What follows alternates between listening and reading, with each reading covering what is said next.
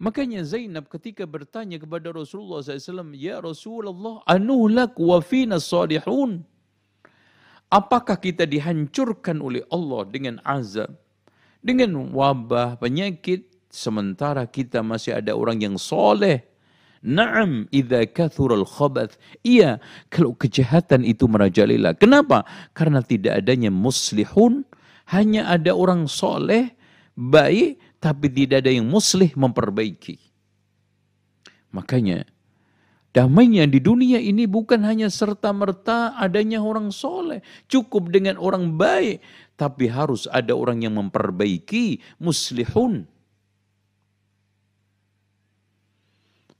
Dan ikhwah sekalian, akhwat fillah, kita sebagai seorang beragama Islam yang dasar kita adalah Al-Quran dan Sunnah, yakin akan Sunnah Rasulullah yang benar. Di antara Sunnah Rasulullah SAW mengatakan, Khamsun idhab tulibtum bihinna wa'udhu billahi an tudrikuhunna. Ada lima bencana yang akan menimpa kalian. Aku berlindung kepada Allah semoga kalian tidak tertimbanya. Yang pertama, lam tadhuril fahishatu qaumin qad hatta yu'linu illa fasha fihim at-ta'un wal awja allati lam takun madat fi aslafihim alladhina madaw tidaklah kekejian berupa perzinaan merajalela di suatu negeri. Coba bayangkan prostitusi online berkeliaran. LGBT dengan bebasnya menjalankan aktivitasnya melainkan Allah akan menimpakan wabah penyakit yang belum pernah turun pada umat-umat sebelumnya. Dan ini merupakan suatu bencana kolektif. Dan Allah peringatkan wattaqu fitnatan la tusibanna alladhina zalamu minkum khassa. Takutlah suatu bencana azab yang ditimpakan Allah bukan kepada orang yang zalim saja. Karena tidak ada yang memperbaiki. Secara kolektif menuju kepada kemungkaran, kebatilan, kejahatan. Coba bayangkan di sekitar kita, kejahatan macam apa pun sudah ada di sekitar kita.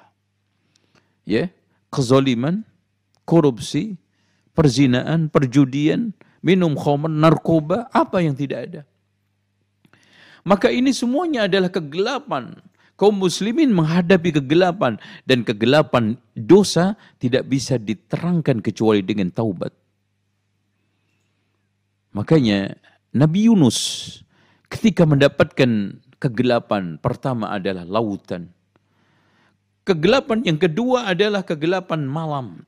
kegelapan yang ketiga adalah perut ikan. Jalan keluar, ya. Solusi yang ditekankan oleh Nabi Yunus Bukan sibuk minta pertolongan, bukan ini itu, bukan menunggu ini itu. Tetapi mencari jalan ke dalam, yaitu beristighfar taubat kepada Allah. La ilaha illa anta subhanaka inni kuntu. Sekarang kita mendapati kegelapan krisis, ambruknya ekonomi. Kegelapan penyakit yang semua orang mengalaminya kegelapan, ketakutan. Semua orang sekarang ini hampir nyaris mengalami ketakutan. Maka tidak ada solusi kecuali La ilaha illa anta subhanaka inni kuntu zalimin. Dan Allah وضرب الله مثلا قرية كانت آمنة مطمئنة يأتيها رزقها رغدا من كل مكان فكفرت بأنعم الله فأذاقها الله لباس الجوع والخوف بما كانوا يصنعون Dan Allah membuat suatu perumpamaan sebuah negeri yang gemah ripah locinawi dulunya. Tentram Totora Harjo. Rizkinya mengalir melimpah dari hulu sampai hilir kemudian mereka penduduknya mengingkari nikmat Allah, maka saya cicipkan pakaian kelaparan dan ketakutan akibat perbuatan yang mereka lakukan. Kenapa dikatakan oleh Allah pakaian? Karena sudah menjadi suatu fenomena kolektif. Sudah menimpa semua orang libas al-ju'i wal khauf. Yang kaya ketakutan, yang miskin kelaparan. Dan itu tidak ada solusi kecuali kembali taubat kepada Allah, beribadah dengan cara yang benar. Makanya ketika Allah mengingatkan orang-orang Quraisy, li'ila fi Quraisyin, ila fihim rihlat asy-syita'i was-sayf, falyabudu rabb hadzal bait alladhi at'amahum min ju' yang menjamin hilangnya kelaparan dan ketakutan. Wa amanahum min khauf siapa? Menyembah Allah Subhanahu wa taala. Wallahu a'lam bissawab.